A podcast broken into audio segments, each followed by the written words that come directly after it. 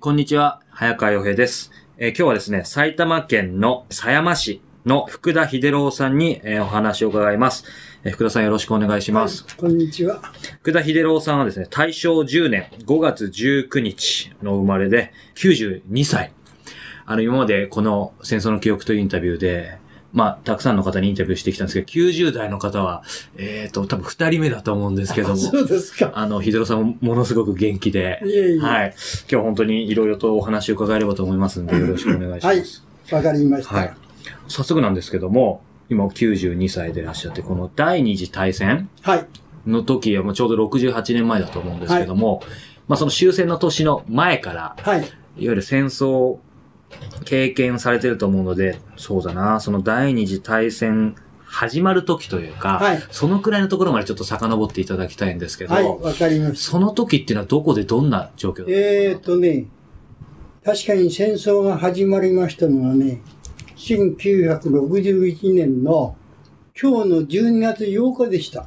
1961年。え、昭和16年。あ、昭和16年ですね。はい。それで、その時は12月8日というのは今日でして、曜日も日曜日でした。あじゃあまさに。まさに日曜日の朝6時半頃でした。はい。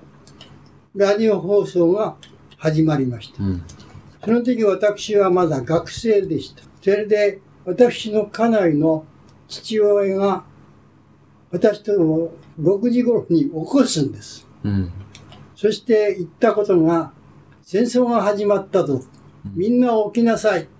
ということからスタートしました。うん。私はちょうど昭和16年に満二十歳という格好で。いわゆる徴兵の検査がありまして、第一乙種、はい。海軍の水兵というあれで16年度に決まっておりました。うん。戦争が始まったのが1961年、いわゆる昭和16年の12月8日ですが、私が軍隊に入ったのは、翌年の昭和17年はい1月の10日です。日にちまで鮮明に。はい。それは横須賀に海兵団がありまして、はい。それに入団いたしました。うん。約3ヶ月間水兵の教育を受けまして、私が軍艦マヤという巡洋艦に乗っかりましたのは、は同じ年の4月の10日でした。うん。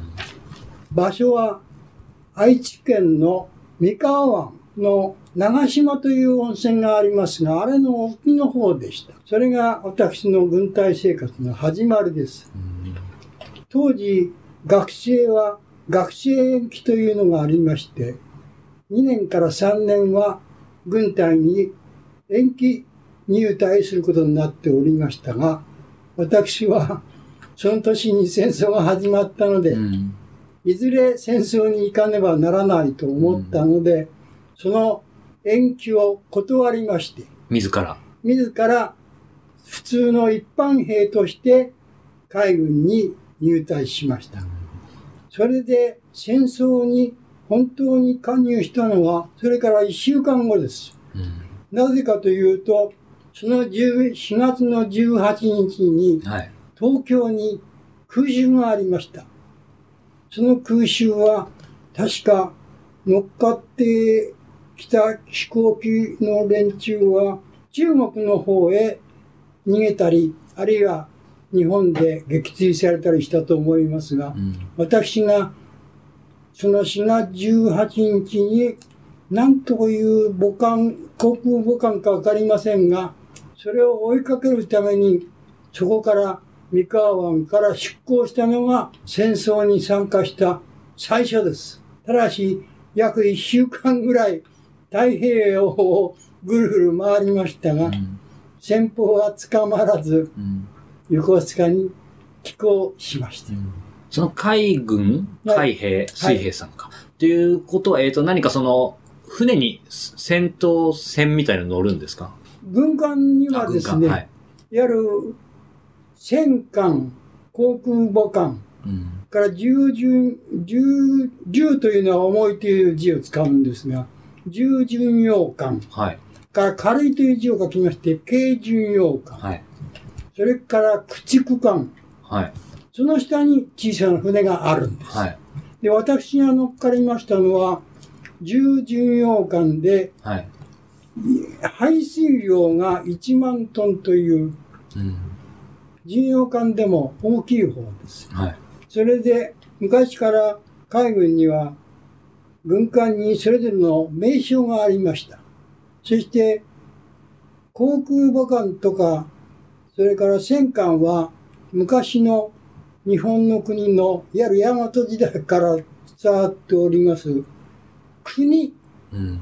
例えば、大和とか、はい。武蔵とか、から長門、陸奥、うん。金剛、はい。比叡、大抵そういう風に決まった名前がありました。うん。で、従巡洋艦は山の名前でした。はい。ですから、愛宕、うん。高尾、あマヤ、あ。はい。鳥海。で、私が乗っかりましたマヤというのは、その愛宕、高尾、鳥海、マヤ、これ4船体と言いまして、1船体が確かに長と陸奥でしょう。はい。二船体が金剛比叡かな。うん。それから三船体が、なんか他の戦艦の名前でしたね。いや霧島だとか、はい。それからそういうような名前のが三船体。うん。で、四船体が、愛宕、鳥海、マヤ、愛宕、高尾、鳥海、マヤの四船、はい体。五船体がね、那智、妙高、足柄、ああ、本当に山なんだ。うんそれから、もう一つなんかありました。それから、六船体がね、六船体、七船体ぐらいまであったですね。はいだいたい一船体が4隻ぐらいずつだった。うん。それで、航空母艦はね、船体という名前には乗っからなかったんですが、いわゆる通称の、これはもうほとんど戦争で使われなかった車で、シナノってのがあったんです。うん。この大きさは、大和武蔵と同じ格好ぐらいの大きさとでかい航空母艦。はい。これは、あの、横須賀から呉か、あちらの方にはい。移動する途中に、あそこの静岡県の御前崎かな？あそこら辺で潜水艦にやられて沈没しちゃいました。うん。だから、母艦としてはほとんど使われなかったんですね。はい。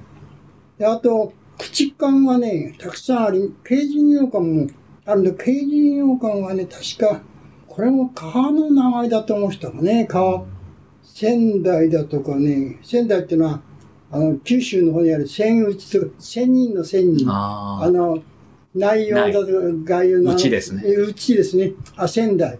それからね、もう、軽人の名前はもうほとんど覚えてないやな。あとは、駆逐艦はね、波とか風というようなものをつけたと思います。え例えば、浜波だとかね、ー。はい。浜風だとか、島、島風だとか、島波だとあか、ーそういうふうな名称がついていました。うん。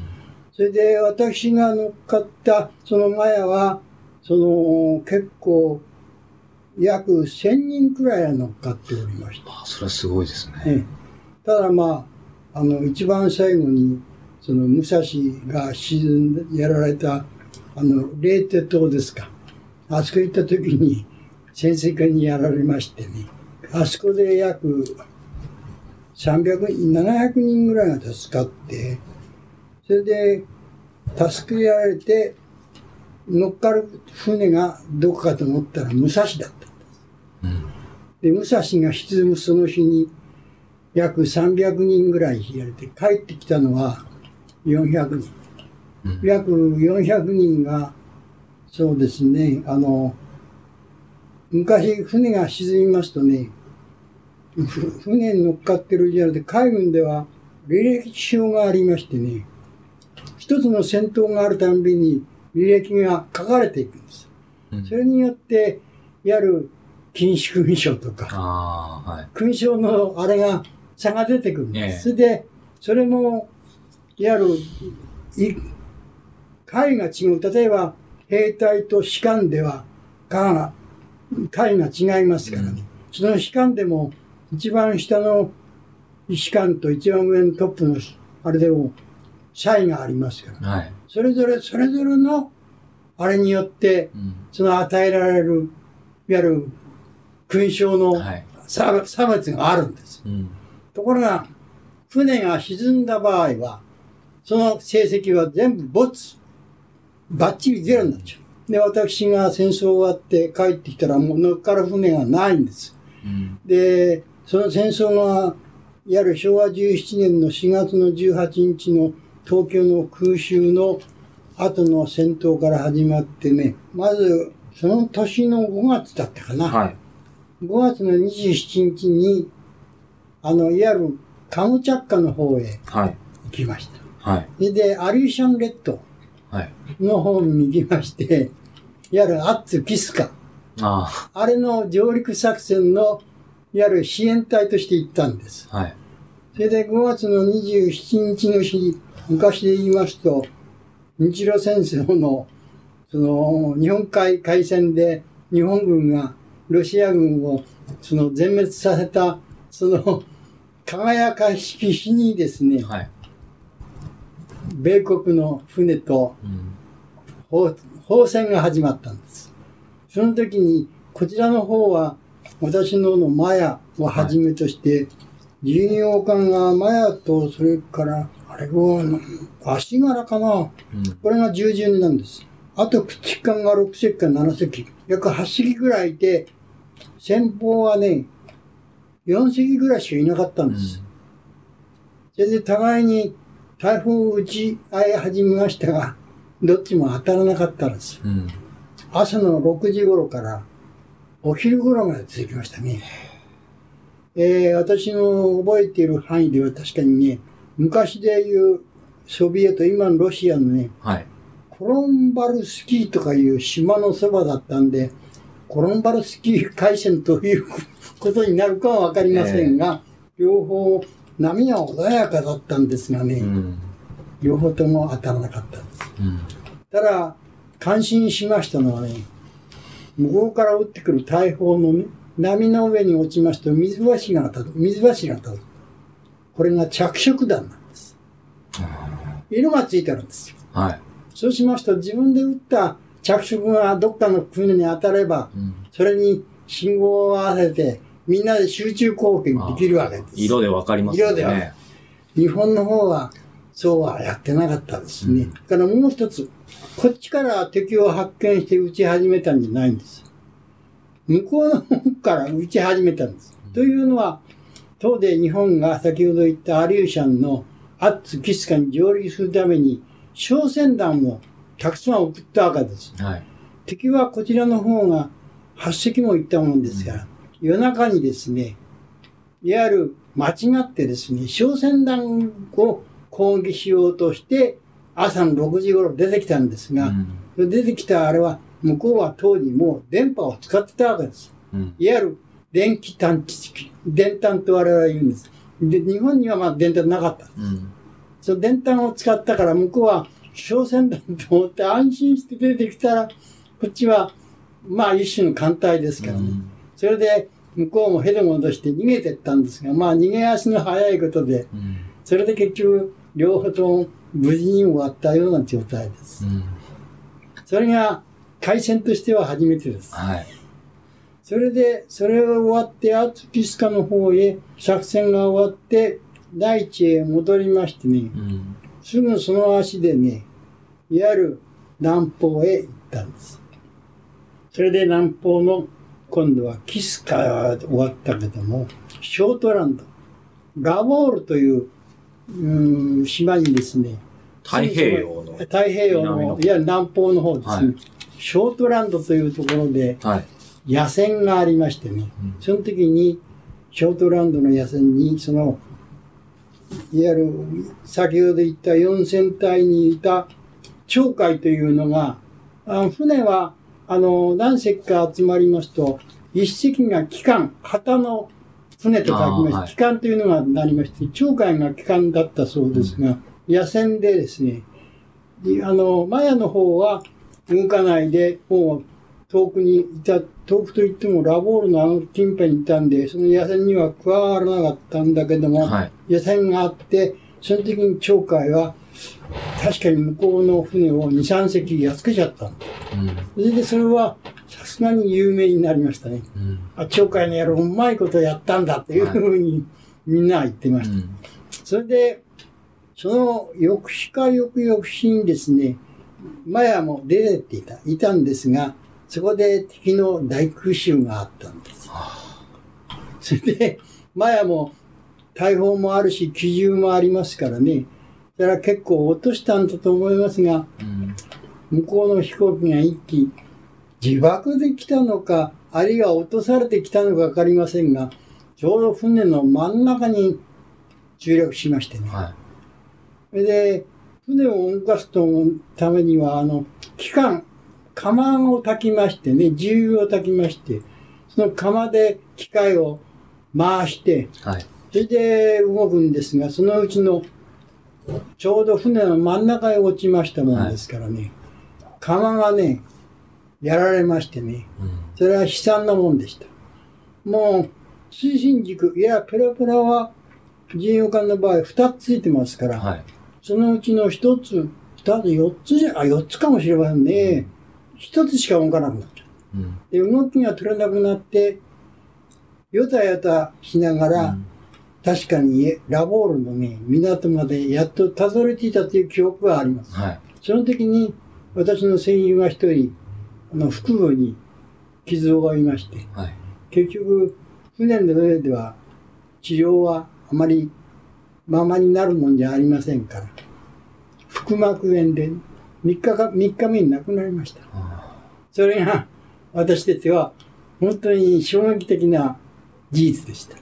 だから敵の顔は見たこともありませんが、うん。味方の顔のやられたというのは見たうんんです。。うん。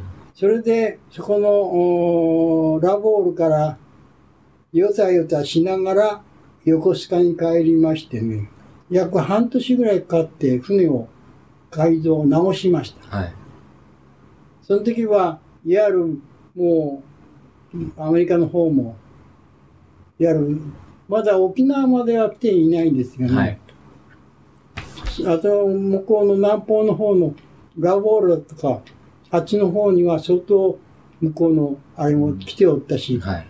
ミッドウェー海戦というのがありましたけど、ミッドウェー海戦の時には先ほど言った我々はアリーシャンの行ったからで助かったんで、はい。ミッドウェーに行ったらどうなったかわからないんです。うん。それで、昭和19年ですね、はい。昭和19年の10月、はい。あの、もう日本の横須賀とか呉とかいうものにはい。往復するための燃料を使うのはもったいないんで、うんほとんど南方にずっといました。はい。そして昭和19年のその10月に、いわゆる米軍がフィリピンに上陸したはいでフィリピンの上陸のための冷帝沖の海戦というのが、はい。その時にありまして、うんアタン、うん、大和、武蔵、からアタンを、高尾、はい。マヤ、鳥海はね、その時には、計いなかったと思うんですよ。はい。いたのかなそれで、まあ、何しろ他の艦隊、相当大きな艦隊で、はい。冷帝島に攻め込むために行ったわけです。それで、昭和19年の10月の23日でしたかね。我々の朝の起床は6時なんです。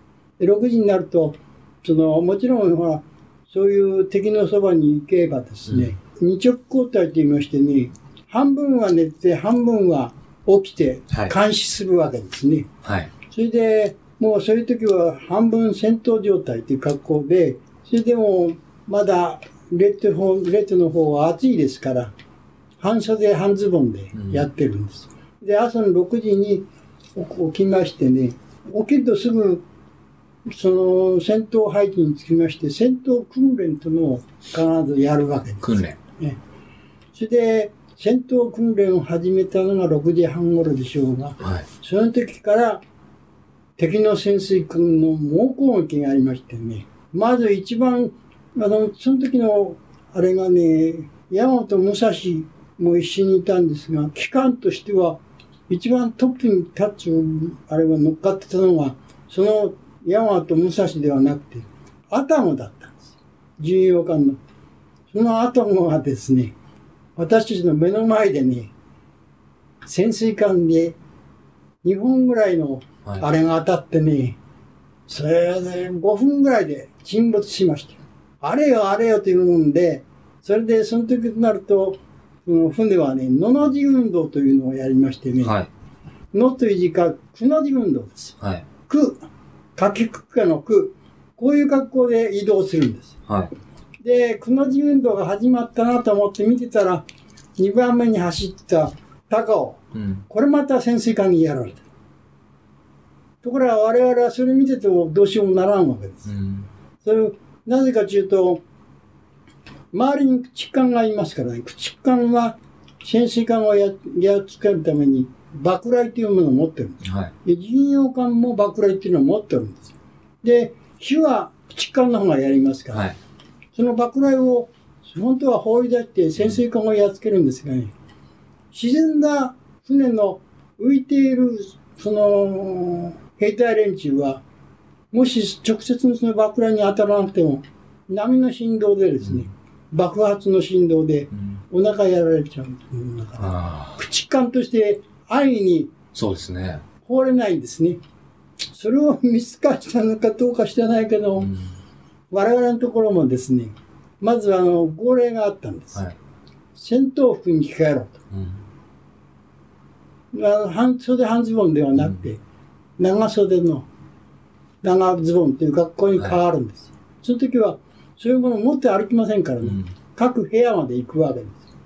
それで、あの、いわゆる戦闘服に着替えろという号令が下りましてね、はい。全部が一緒にやったら戦闘配置なくなっちゃいますからね。ね。半分が行くわけです。で私は最初の組に入りましてね、一番、船の一番後ろの方、船はだいたい長さが200メートルぐらいありますかね。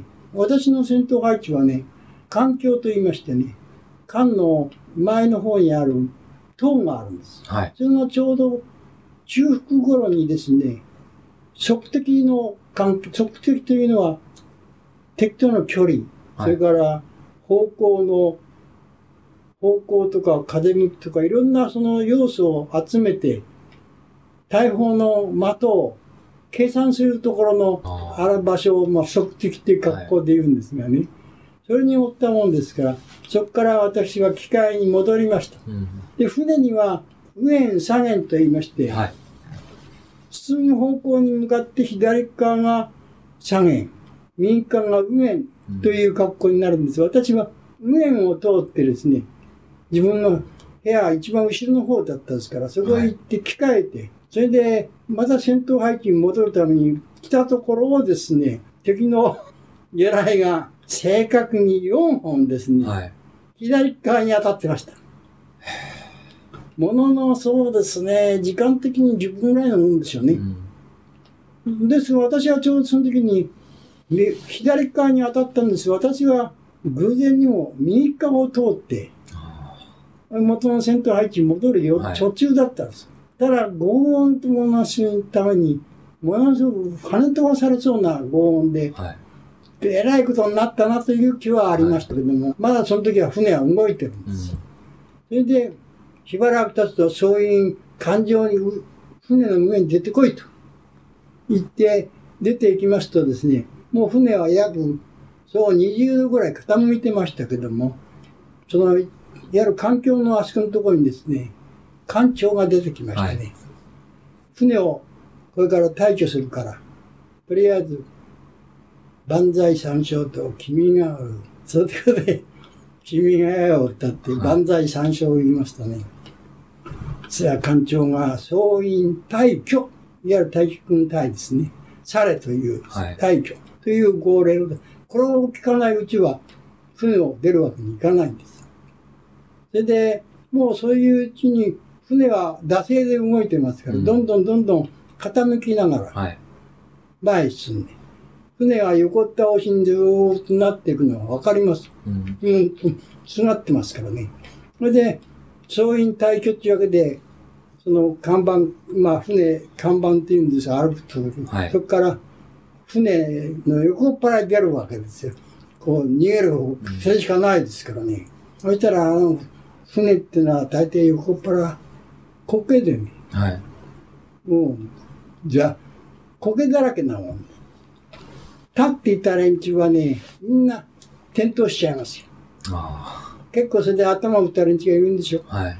私は横着なもんですからね、どうせ沈むなら問題だと思ってね、最初から寝さぼってましたよ。ああ、それが。寝さぼってて、たら、スースースースーっともう、船はこう行くんだから、体の方は寝さぼってるもんですから、ずーっと足の方から入ってきました。はい。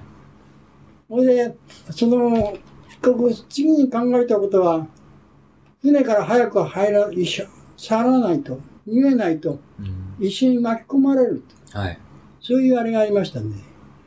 まあ、とりあえず、もう抜き手を切ってなんていう、そんな、あれはできませんから、うん泳ぎながら平い泳ぎで、はい。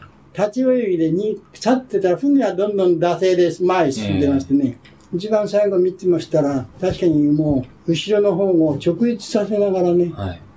沈んでってましたよ。うん。その時に、泳げない連中もいますからね、そこに座った連中の姿も見えました。うん。で、あとそこから、ちょうどそれやられたのが6時半ちょっと過ぎでしょうから、ね。朝ですよね。朝です。で、0.4であそこが暖かいですからね、はい。波の温度としては高かったから助かった。あれは、アリューションのまでやられたら、もろに2分で、まあ寒くてやられますからね。はいそれで、そこから、そうですね、口間はね、ぐるぐるぐる回ってるだけなんですよ。なんともやられてない連中は。しかし、爆雷を落とすわけにいかない。そのうちに、まあ、ボートを下ろして、はい。拾い上げていきましたね。はい。で、私なんか、それでも3時間ぐらいは立ち泳ぎしてましたかね。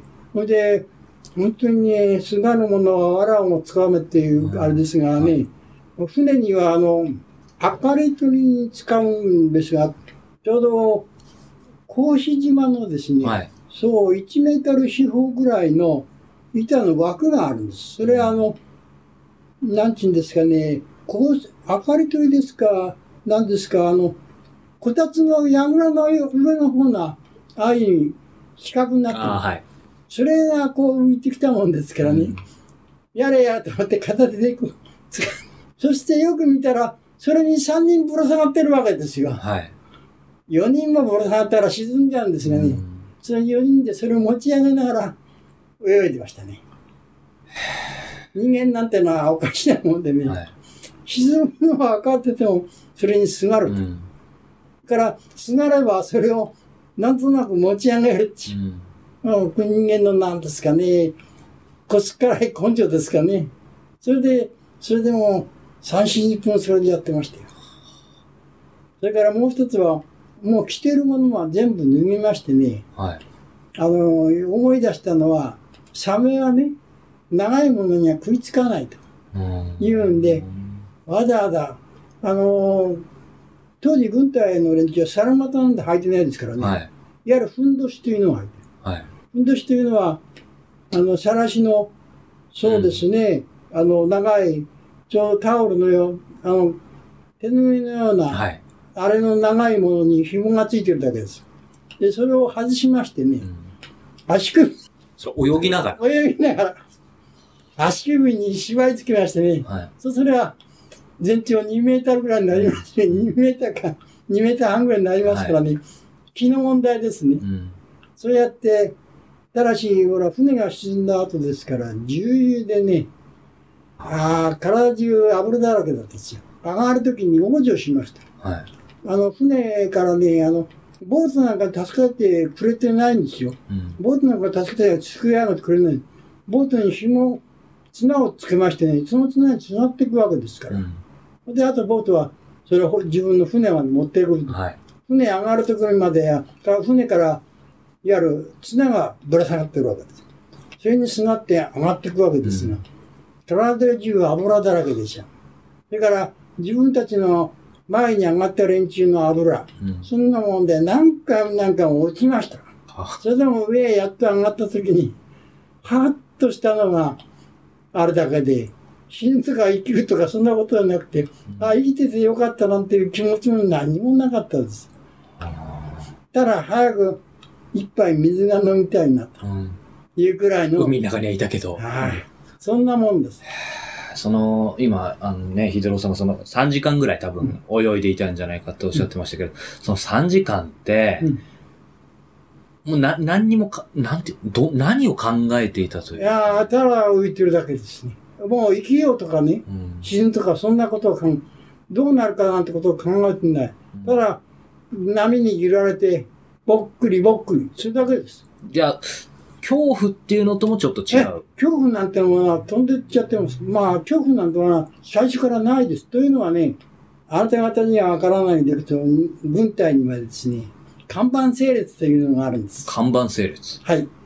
これが夜の8時、夜、食事が終わった後、その寝る間までのの約小1時間、まあ休む時間がある。はいその看板整列にですね、一部屋の兵隊が集められましてね、一番古い兵隊がですね、いわゆる気合を入れるわけです。うん。それで、その気合を入れる理由はですね、いろいろつける。誰それがこういう不始末をした。うんこういうことをやるべきものをやらなかったとかね。本当に取ってつけたような理由で全員を引っ叩くわけですね。はい。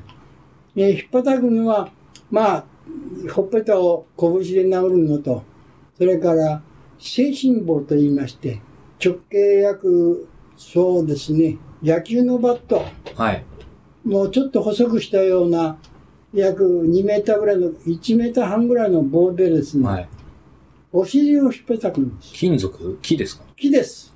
それで、金属はですね、あの、消火栓の筒先です。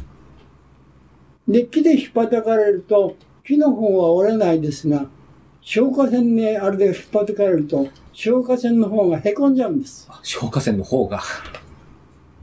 それで、いわゆる気合というやつでね、やられるんです。はい。これはね、兵隊だけではなくてね、私の知ってる範囲では、士官連中もうん。やっていたようですね。うん。いわゆる兵学校での出たばっかりのその若いはい。将校の卵がですね、うん古い、まあ古いったってもう古くなるとそういうことは手つけないんですが、ちょうど中間色ぐらいのがおりましてね、これが気合を入れる。うん。ですから、何しろ戦争より怖いのはその、はあ。だから戦争の方が楽なんです。それすごいですね。当時はそんなあれですかね、戦争が楽なんです、戦争の方が。そういう方のから、だから戦闘が始まった方が、仕事は要するに、同じとこいたら座ってて、それで機械を見てて、うんで、機械を、の、その、合わせる、いうか、その、針を合わせて、はい。どんどんやるんですがね、そういうやってた方がね、食事は持ってきてくれるし。だから、何しろそういうふうな気合を入れられるよりは、うんそっちの方が楽なもんですから、うんさっき言った、海の中でぽっくりぽっくりやった方がね、まだ気が楽で。ひどいもんです。想像絶します。え、その、まあ、気合を入れるというか、うんひ、引っ叩かれる？体罰というか、そう、そういうものっていうのはもう、当時は当たり前ですけど、なんだろう。うん、それに歯向かうなんていうのも、そういう発想もない。ないです。その駆逐艦に助けられましてね、あ、はい。助けてもらった駆逐艦はね、浜波か浜風かなんかああいう名前でしたが、ちょっと記憶が遠くなりましたね。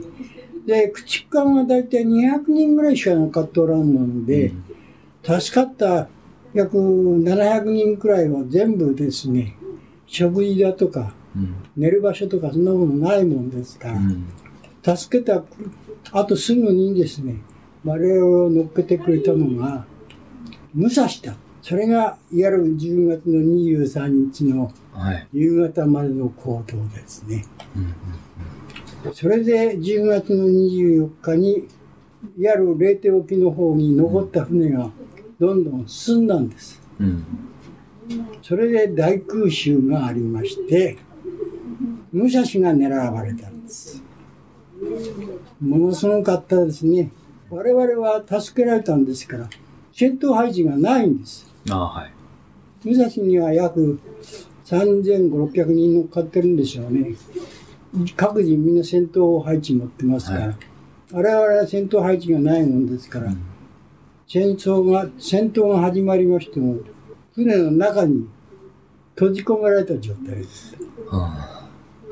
それで、戦争、戦闘が始まりまして、空襲で、その、大砲を撃つ音、機関銃を撃つ音、いろいろありましたけども、結局爆弾が当たったり、魚雷が当たったりしましてね、武蔵の兵隊がいなくなった戦闘配置には、我々助かった方の、いわゆるマヤの、それに対該当するうん。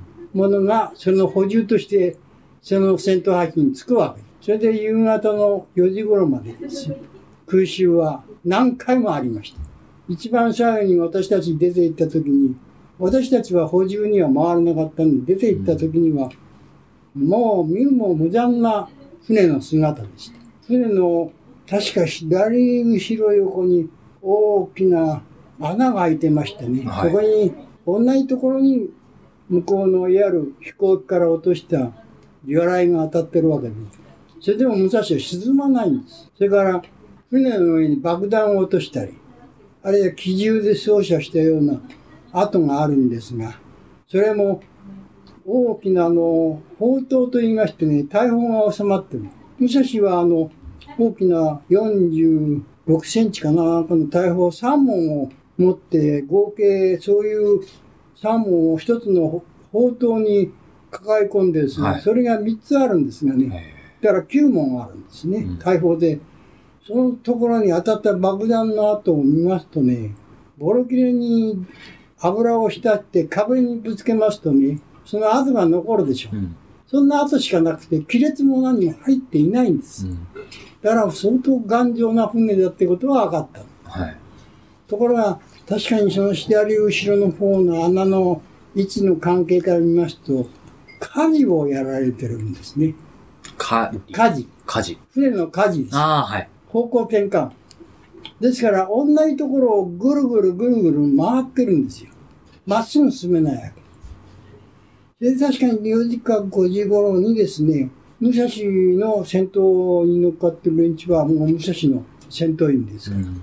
我々は便乗員なんです。お客様なんです。ですから、他の船に移れはい。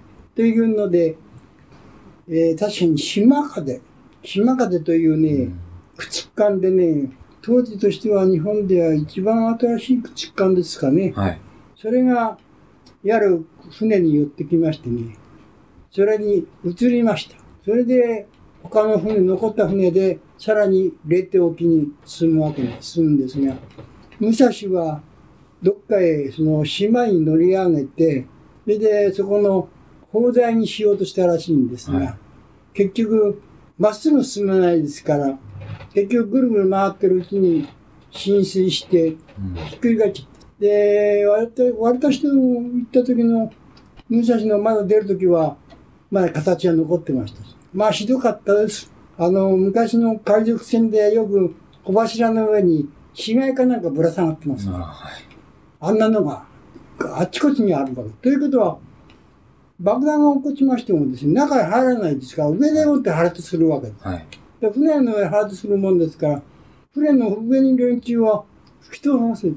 あそういう連中がもうみんな、死死類類ってやつ。本当にな、亡くなって。ああ、ひどかったです。ね。私どもはその時に、確かに島風で移ったのがね、1000人いたのは最初700人ぐらい駆逐艦に携わって、うん。島風で撃ったのは400人ぐらいですかね。うん。だからもう600人ぐらいは、その2つのマヤが沈没した時と、うんそれから武蔵の戦闘でうん亡くなってるわけです。だ元は1000人ぐらいいたっておっしゃってましたよね。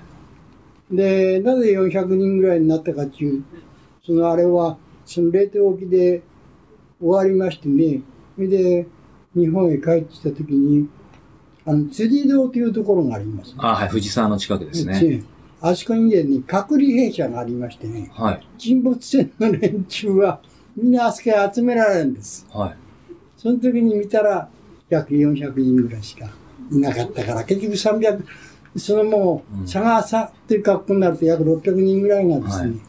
その2つの戦闘でうん。亡くなっちゃって。で、後からその武蔵から、で、私どもはね、確かに400人が残ってね、えーうちのその前が沈む時に号令をかけた松本という海軍の大佐でしたがね、この方はおられなかったからもう、あの時前と一緒に沈んじゃったんだろうと思いますが、うん艦長の次に副長というのがいる。副長の、確かに伊藤という人だと思ったが、はい。あの、我々のことを伊藤部隊、伊藤部隊って言ってましたから、それが残ってたと思うんですね。はい。で、武蔵の連中も、うん後から助けられた連中は。来たんです。三千何百人いたんですが、来た時に300人ぐらいしなかった。10分の1。それで、その24日の日に、に確かに突っ込んでいったんですがね、戦争をやらないで引っ返しちゃったんですよ。引き返しちゃった。レテ島にどんどこどんどこ本気に行ってそこで大きな海戦でもあるかと思ったんですがね、はい。やらずに引き返しです。え、それはどうしてまあわかりません。要するに、まだその時は日本の飛行機は一機も来ないんですからね、うん。二の前にあっちゃ困ると思ったんでしょうかね。あもう負け戦になるとそういうもんですよ。ーうん。今そのね、負け戦っていうお言葉出てきましたけども、うんうんと、まあ、当時、日本の、に、戦争に行ってなかった人も当然いたりとか、えー、いろんなその、いわゆる報道で、ねやっぱり日本は勝ってるみたいな風にっていうふうに僕も聞いてますけども、実際海軍の中にいて、うんその、これ負け戦だなっていうふうさあ、に。それはね、感じない。そこまで、いわゆるニュースが入ってこないわけ。わかんないんですよ。自分で、その電信でですね、はい。あの、こういうことがあったとかいうふうなことの立場にあれば、うん。その電波で入ってきたニュースでわかるんですが、一切そういうものは出ません。うん。毎日の新聞なんか出るわけです。そうですよね。口伝えしかない。はい。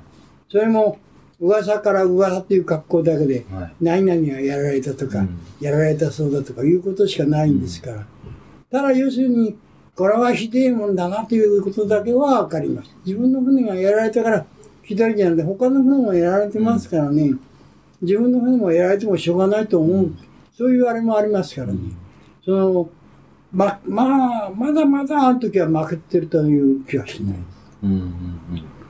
あの、負けたと思う、うん、そうですね、気が起きたのはね、それでまあ何しろ戦争じゃなくて、そのあれを、あそこのレーテ島から帰りましてね、レーテから帰った時に、どこへ行ったのか、あのトラックのあの辺はもみんな占領されてますから、寄り道がないと思うんですが、武蔵になんか乗っかって帰ってきた来たのは、武蔵から、確かにあの、舞鶴のね、はい。あの船には各横須賀、呉、うん。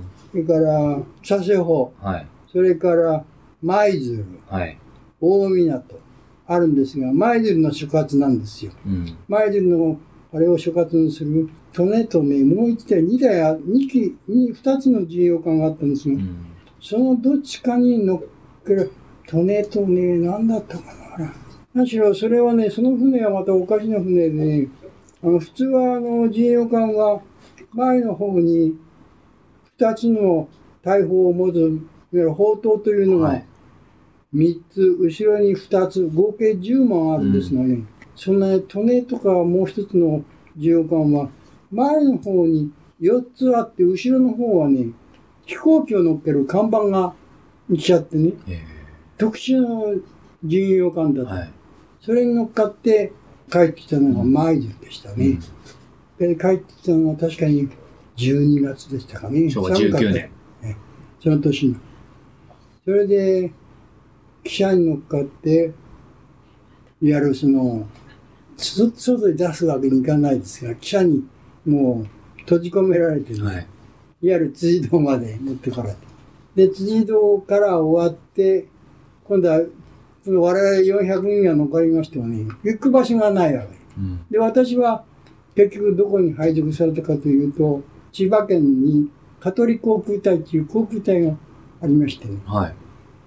航空隊っていうのは、航空隊という名前であっても、航空兵とかそういう飛行機乗りのいる場所じゃなく空軍とは違う。て、あの、いわゆる教育機関のあるんですね。ああの、整備士とかそういうあ関係。はい。で、その航空隊の道路を隔った向こうにカトル基地と言って、あの、ひ戦闘機とかそういうものがいる場所があるんですよ。そっちは戦争の戦地なんです。航空隊の方は内地部隊。はい。で、そこへ私は転勤しましてね。うん。それで、そこであの、電話交換機がありましてね。はい。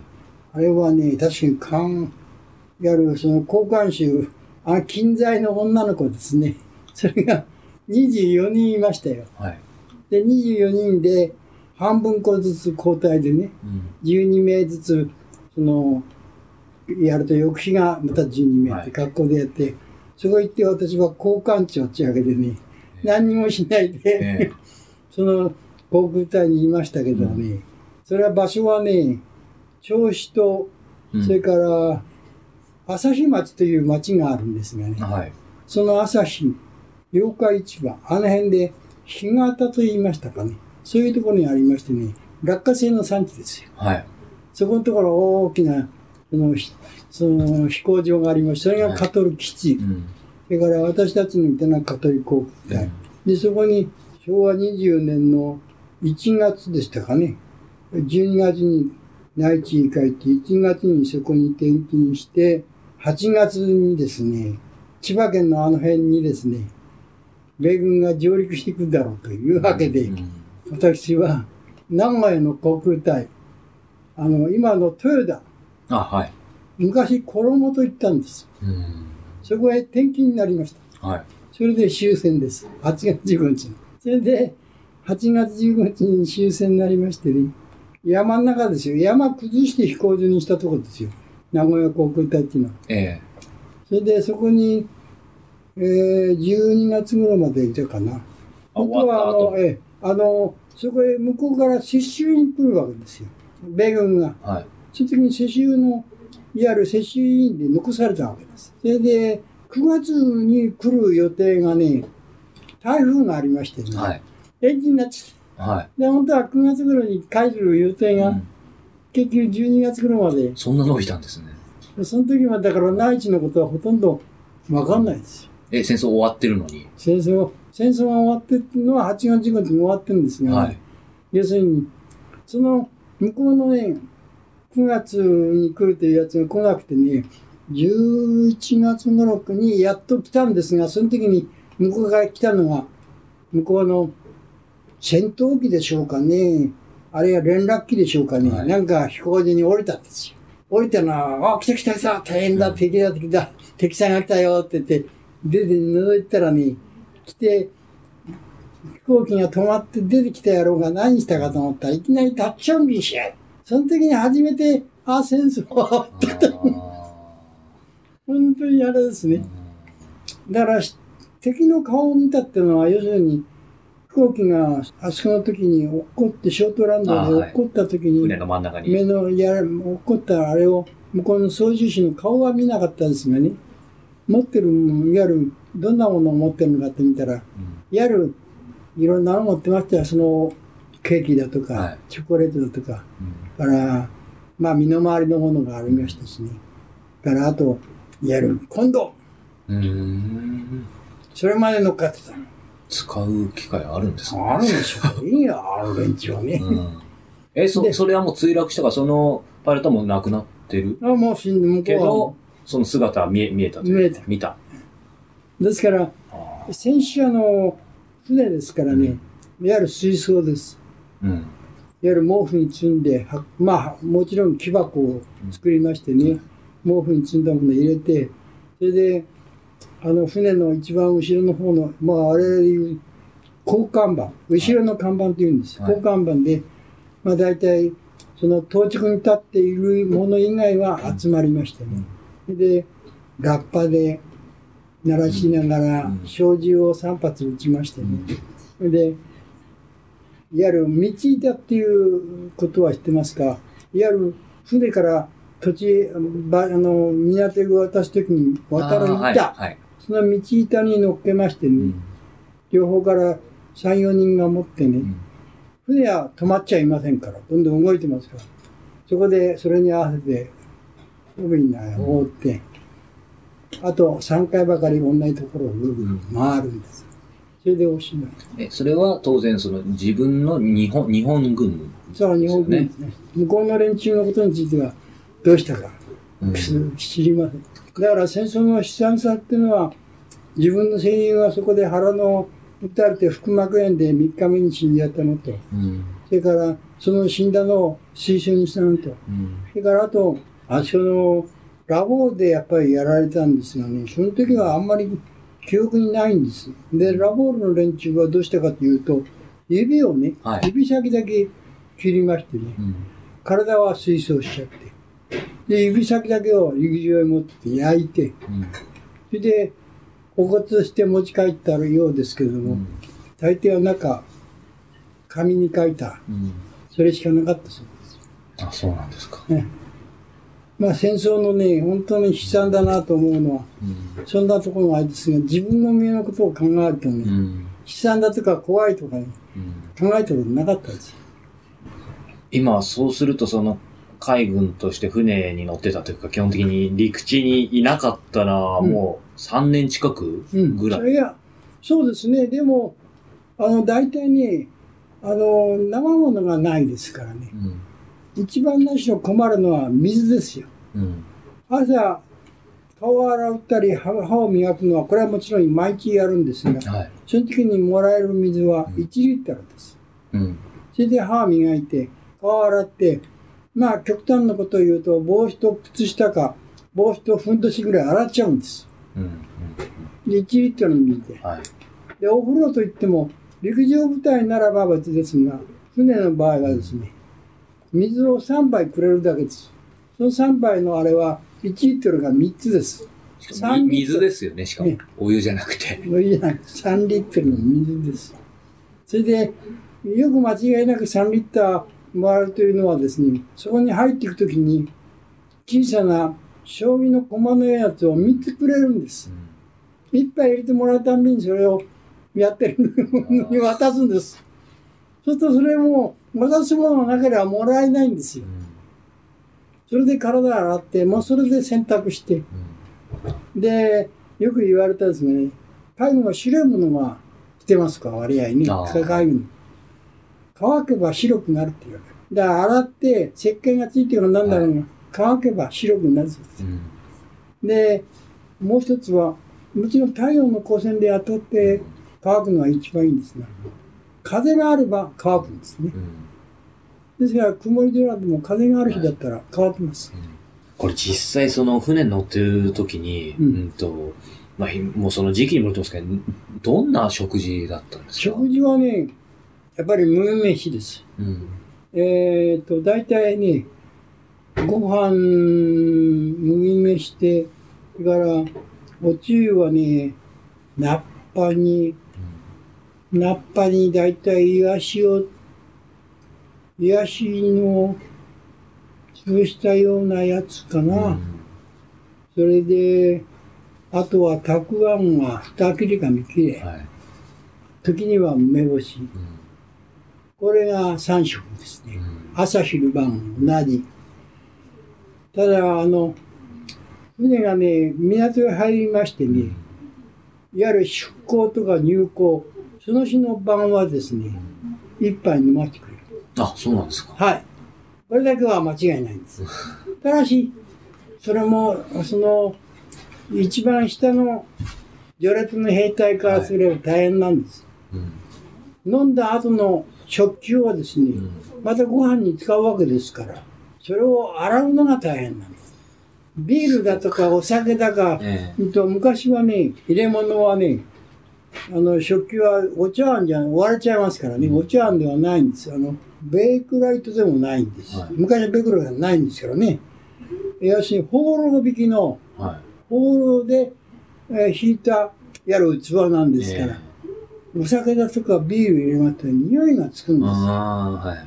この飲んだ後をですね、あ翌日それまた夜でしょ、はい翌日の朝にまた使うんですから、そのままにやったら、ほら、あんた看板整列に大事になりますわ。それを飲んだ後、少しぐらいふらふら酔っ払いながら、きれいに磨き上げにゃならんわけです。それがきついもんですから、酒は強くなりますよ。え、え、食事はなんか専門で作る人って言ってるんですか？それはあの死刑兵と言いましてね、はい。最初から決まってるんです。うん。あの、我々には水兵でも、水兵というのはですね、例えば、砲火とか、水ぐらい化、それから通信化、信号化、そういうのがあるんですね。死刑兵っていうのは、はい。放水兵と言いましてね、はい。あのそれ専門のも決められると、はいそれ、朝から晩まで。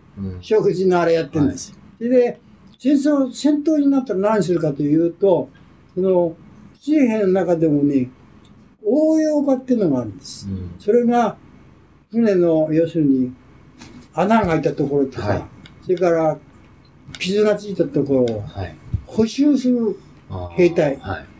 陸軍の公兵とは、公兵とは違うんですがね、そういうのが応用兵っていうのがいましてね、はい。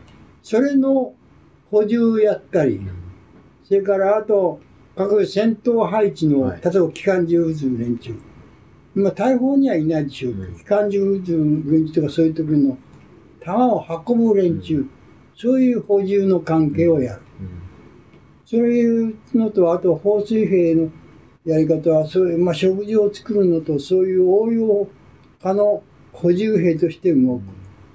で、あと、あ医務課っていうのがありますが、これはまあ、看護兵があー3人ぐらいの、あの、将校が1人ぐらいの、病、その、いわゆる、病院長かなんか言ってもええ、注意か対、注意ぐらいの若いのがやってましたからね。はいそれと、看護兵みたいなのが3人ぐらいついてる、そんなもんですよ。秀郎さんは、な、ん水兵で私、私はね、普通の法術家にいましたから、法術家。大砲の方の関係ですね。そそれは実際戦闘になったら大砲撃つ？いや、撃つんじゃなくて、私は測定というところでね、ああ、あさっきおっしゃってた。の、距離を測る、はい。はい。あの、あれのもあるんです。うんそれはですね、大砲の、さ一番に私の当てがあったのは、大砲の、あの、1番、2番、3番、4番、5番って、まあ、5, 5つ砲塔があるんですが、前の方から1番、2番って言いましてね、2番、一番より高いところにあるんです。はいそこに、砲塔にですね、側距離というのがついてる。うん。で側距離というのがついて、二人いましてね、右と左を見ていて、その側距離というのは、例えばい、こう、レンズで合わせますとね、はい。先方の垂直のものを捕まえてう、んその垂直のものが分かれてるのが一本になった時にはい。距離が出てくる。うん。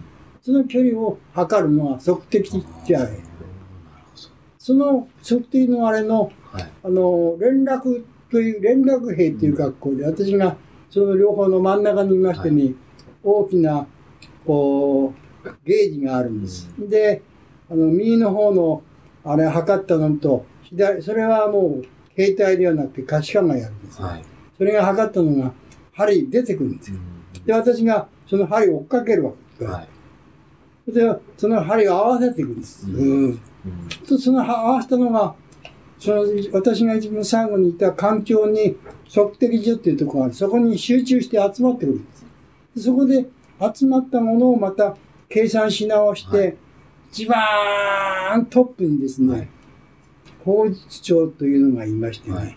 そこに、えー、確かに法術師かな、はい。あの兵隊では一番古いね、いわゆる法律家というと、大砲専門にやってる一番古い可視官のあれがですね、大きなメガネで覗いてまして、そのメガネとからこっちから上がってたいろいろデータですね、はい。それが合わせて、それがまたうん。一回、船の底に降りてって、それでまた計算し直したやつがね、また戻って、はい。そこで引き金をね、引いてうん。やった時に、その各大砲にそのデータが行きましてね、データの大砲にシャッシュというのがいましてね、はい。それがまた大きな針を追っかけるわけ。です。うんで、この針を、この針が正規に動いてると、この針を追っかけますと、大砲が上がったり下がったりして、で、これが重なった時に、一番トップのあれが、引き金をね、打った時に、重なった大砲だけが、大砲の弾出るんです。重ならなかった弾はは、下手くそだけど出てこないわけでほど。無駄なことはやらないわけです。はい。その私がやってるのは、即興機のはい。連絡のあれだった。うんそれが戦争、戦闘の始まりです。なるほど。うんあの、海外としての、まあ、その3年の話もそうですけど、もうその、なんだろう、恐怖とか、ねそれはまあ、ある意味、麻痺してるじゃないですけど、お話をおっしゃってましたけど、でも、そうは言っても、うん毎日寝るときに、うん明日生きてるんだろうかとか、なんだろうな、そういう怖くて眠れなくなるとか、うんかそもうその辺もでもほとんど麻痺ですか麻痺です。麻痺してますね。麻痺というよりは、考えも及ばがなかった。要するに、死ぬのは当たり前だっていう最初からのあれですからね。うんその最初っていうのはもう入った時から。入った時から。うんもうそれだけの、要するに、周りの環境がそうだったですからね。軍隊っていうものはもう、行ったら死んじゃうもんだと。そういうあれでした。そういう意味ではなんか、もう逃げたいとか、ほ生き延びたいとか、将来生き延びてどうしたいとか、そういう。まだ、私の時は、もう、ガチ弁護で、あで、まあその好きな人がいたとかそういうこともないですからね。未練はなかったね。いや、じゃあ、親父やおふくろに対してどうだったかっていうと、うん私自身もそれほどね、あの、もう、今の家内と、私がいた福田のうちに私もう行ってたわけですからね。はい。うん、うちの親父やおふくろとは、接触はしてましたけどもね、はちょっと離れてましたからね、うん割合そういう点は気が楽だったです。え、そうするともうご結婚されてたんですいやいや、まだ、まだ、とんでもない。え、でももう、えーあの、もう親父と親父の知り合いだったもんですからあ、。そうなんですか。うんで、私は新潟県ですからね、はい。新潟県の長岡という町だったんですね。あ,、の、あそこら辺はね、どっちかって言ったら軍隊はですね、うん陸軍の軍隊ね、うんあの、仙台に第二師団っていうのがありました。はい。そこに大体、大体普通は軍隊入って第二師団に就活するんですが、はい。あの、私の場合は、私は生まれは東京なんです。あ、そうなんですか。東京のどこですか、浅草です。あ、そうなんですか。はい。で、本籍も浅草だ今は麻布なんですね。家内が麻布だったもんだから、東京だったもんですから、ぐあの、浅草のところの、浅草のいわゆる本籍のあるところで、え徴兵検査を受けたんですが、その時には、あの、私なんかもこれ、新潟県に住んで、あの、いたことがあるもんですからね、陸軍でもどこかなと思ったら、その時に、いわゆる水兵という格え好で、はい。特別かなと思って。うん。だから、もし私が陸軍でいて仙台に行ったらですね、仙台の連中はね、ガダルカになるんで、みんな死んじゃってるんです。ひどいもんですよ。で、に新潟県の長岡ってところは、あの、戦争の終わった8月の1日、はい。15日じゃなくて、11日に空襲でうんやられましてね。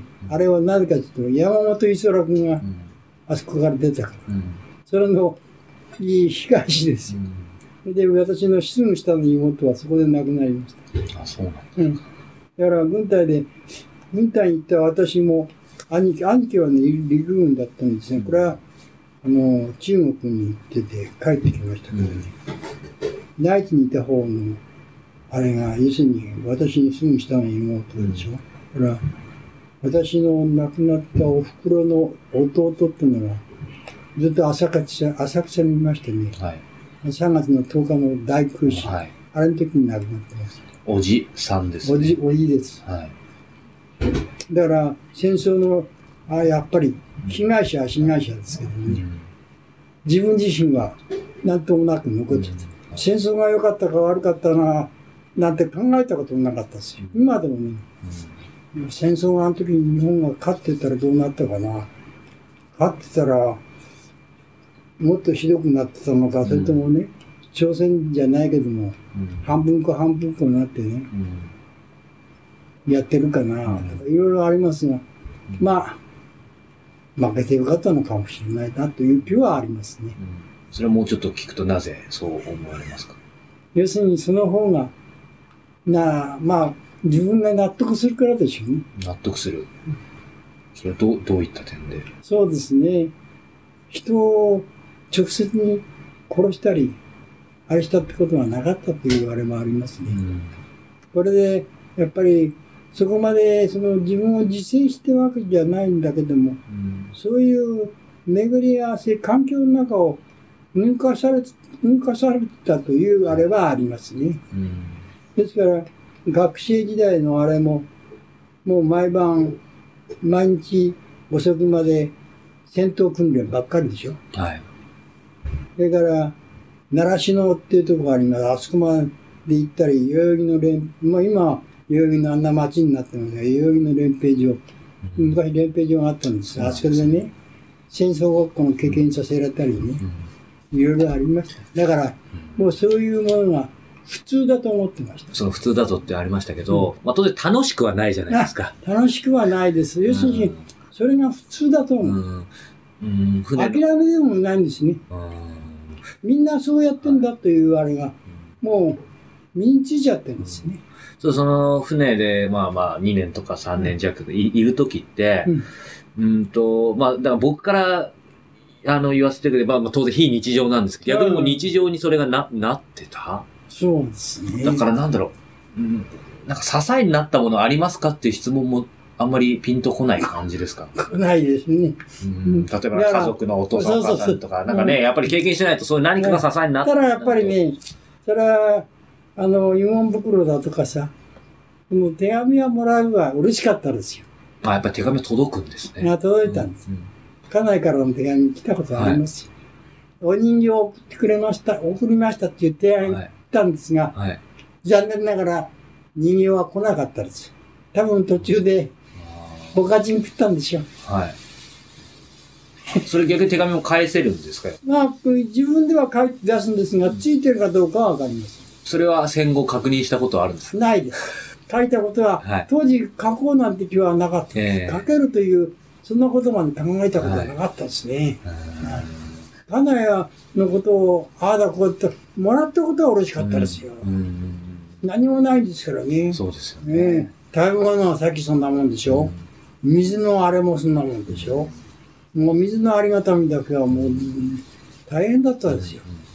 だからあの、船がやられて帰ってきて、で一時、あのね、あそこの辻堂あたりからね、鎌倉あたりまで散歩、いや、興奮したことがあるんですが、えあの山道を通るときに谷川の水が流れ、ちろちろ流れてる。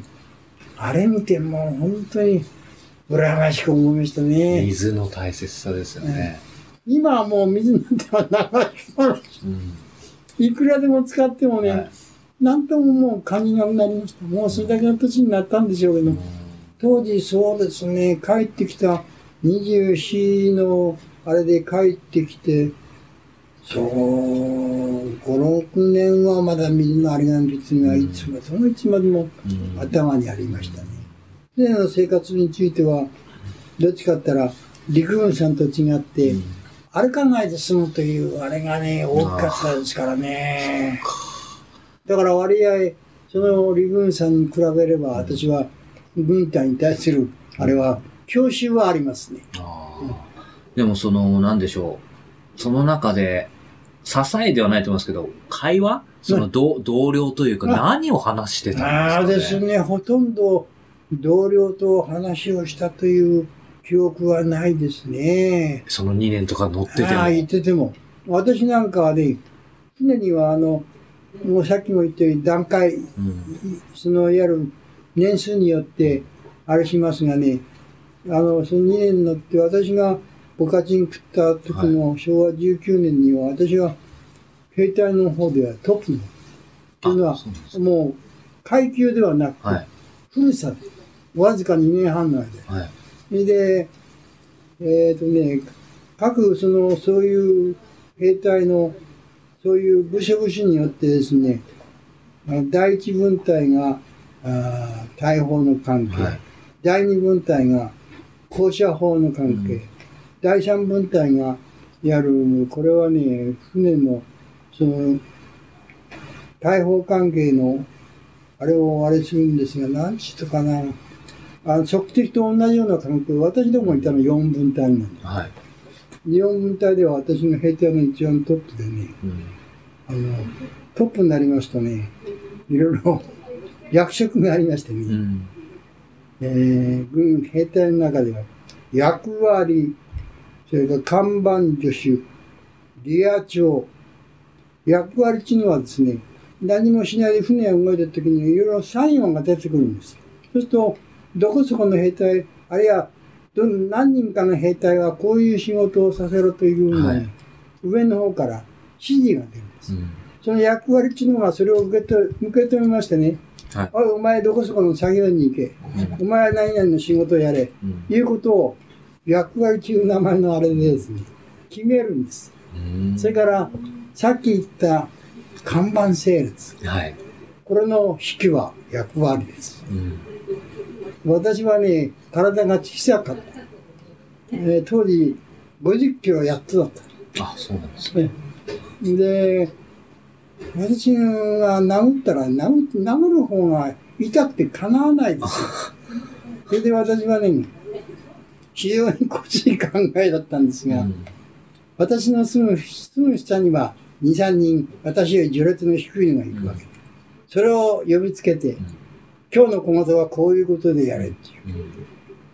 うん。お前らは頼んだからこういうことになるんだって、その3人ばかり引っ叩くわけです。うん。3人ぐらい引っ張られたらそんなに痛くないんです。で、あとは、その夜の看板整列、ずらっと2、30人並ぶわけですよ。うん。で、その3人なら3人がですね、個々にですね、それぞれ小言を文句を言うわけですよ。それで、精神がたるんでるっちゃけて、その3人が交代で、んその2、30人あ兵隊を、まあ、殴りつけるんですね。気合を入れるっていうことで、精神棒をつける。うんでもまあ、それまでになるには、私も何本精神棒で引っ叩かれたかわかりませんし、何発引っ叩かれたかわからないんですよ。でも、そういうこともやったこともありました。だから、さっき言った水の大切なんていうのは、洗濯の時にわかるんです。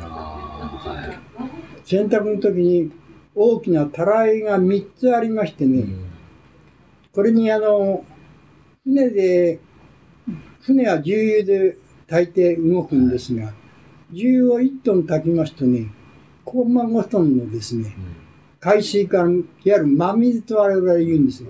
水ができるんです。うん。はい。それを、要するに配給してくれる。で、その大きなたらい3つ。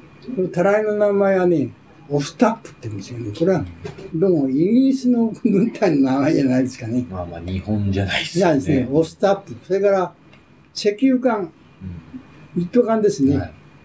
あれをね、チンケースとこう言うんです。うんで、それのオフタップとチンケースを、はい。その各4分隊なら4分隊の兵隊の人数によって、もう何リッターって水決まってますからね。それを、いわゆる水を、まあ、供給してくれるわけです。それで、その時にそれで一緒に、みんなで一緒に、うん。やる洗濯をやる。うん。洗濯をやるときは、あの、看板でしたね、はい。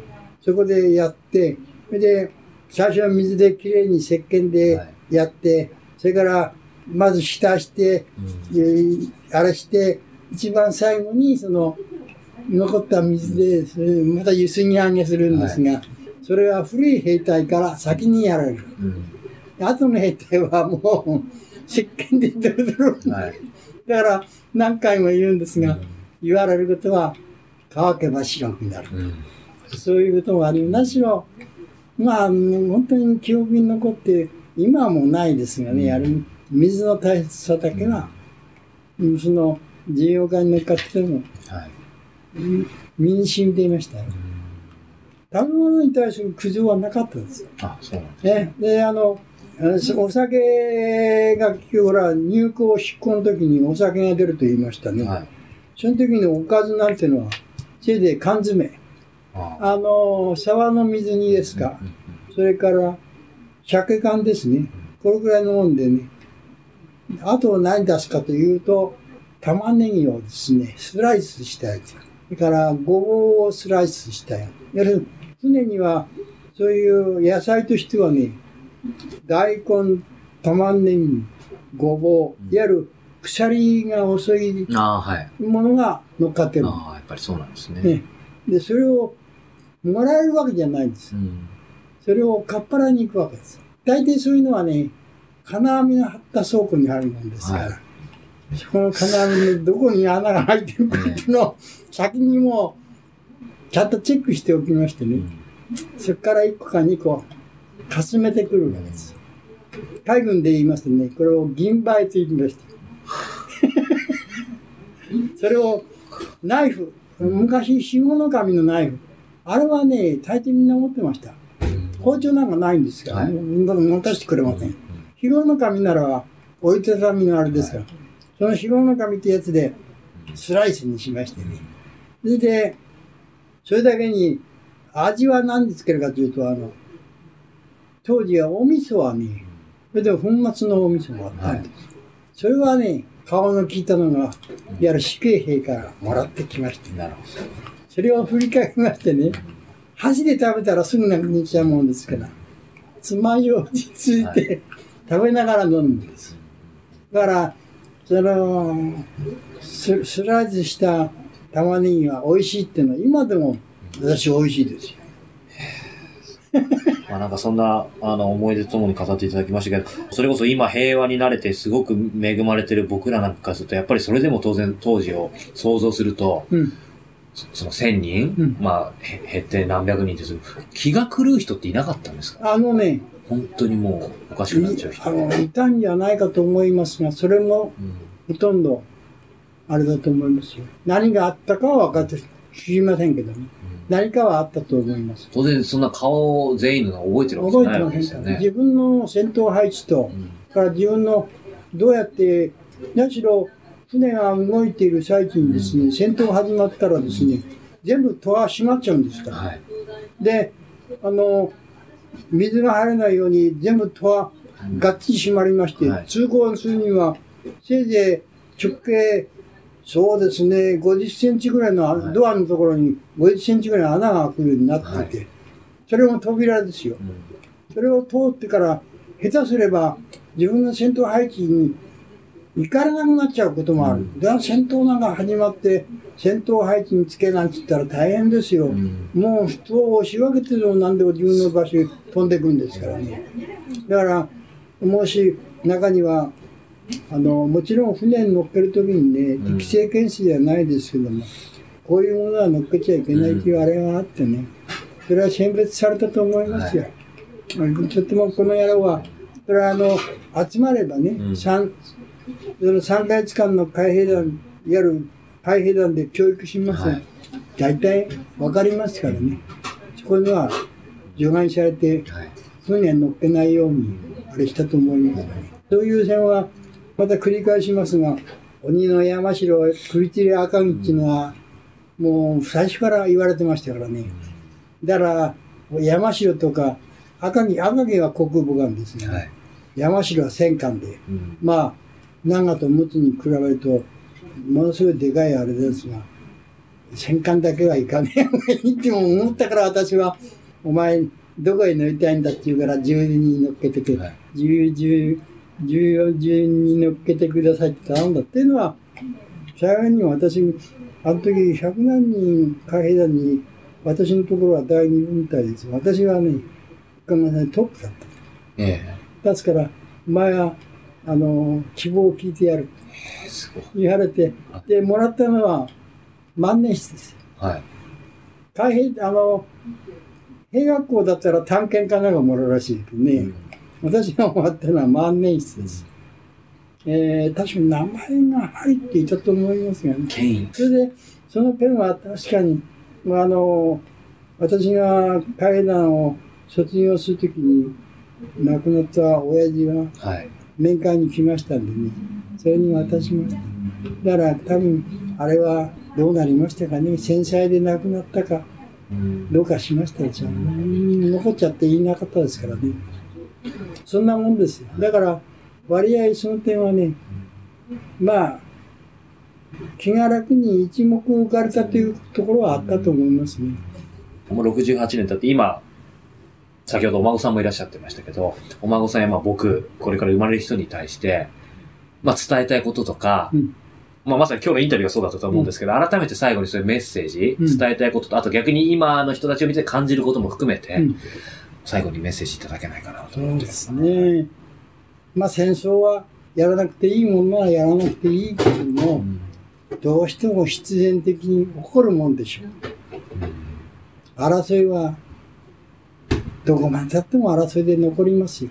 うんもうこれはその時の、もう、私は運命論者じゃないんですけども、運命でしょうね。回り合わせ、巡り合わせですよ。これには巡り合わせなかった人もいるんですから、うん。この戦争に行っても。はい。ちょうど私たちの年代のものがうん。ぶつかって、うん。で、私が、その戦争に、いわゆる徴兵を延期しないで行ったためにですね、海軍というところにいて、2年も乗っかっていてですね、無事に帰ってきたんですが、私と同じように同期の者は、うん。戦争の徴兵を延期して、いわゆる学徒動員に引っかかっちゃった。ですから私の知り合い、私の同級生っていうものは、新潟県にいた連中は、長岡にいた連中は、その仙台にいた、いわゆるガダルカナダで亡くなった。から、8月1日の空襲で亡くなり、から学徒動員で亡くなった。うん私の知ってる範囲に一人もいません。私が海軍の三河湾で乗っかった時に、私と一緒に乗っかった84人ですね。内地のそこの戻った時は5人だったんですよ。あとはどっかに転勤したか、戦死したか、わかりませんけど。最初、顔を合わせたのは5人だけです。そんなものが現実です。だから、ほとんど私は、軍隊にもいた連中と、それから、子供の時の知り合いとか、ほとんど今現在いないです。年取ったせいもあるかもわかりませんけど、そういう方たちの態度というのは見たこともないし、全然、あの、何かの時に、いわゆる前に乗っかっておりましたという運動を探してみるんですがね、一人もおりません。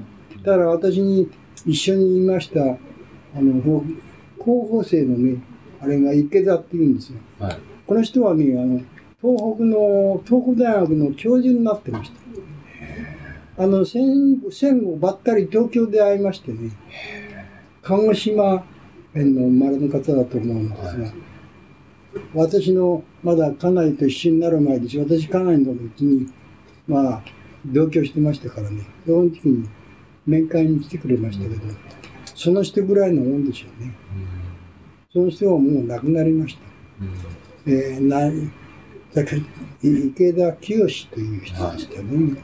あとはもう軍隊で知り合いっていうのもいないし、まあこちらから積極的に探そうという気もありませんしね。貴重なお話を。もう鮮明に、あの、経験してないですけど、すごく、あの、映像のように出てきましたが、あの、今日は、えー埼玉県狭山市の、えー福田秀郎さんにお話を伺いました。えー福田秀郎さんどうもありがとうございました。どういたしまして。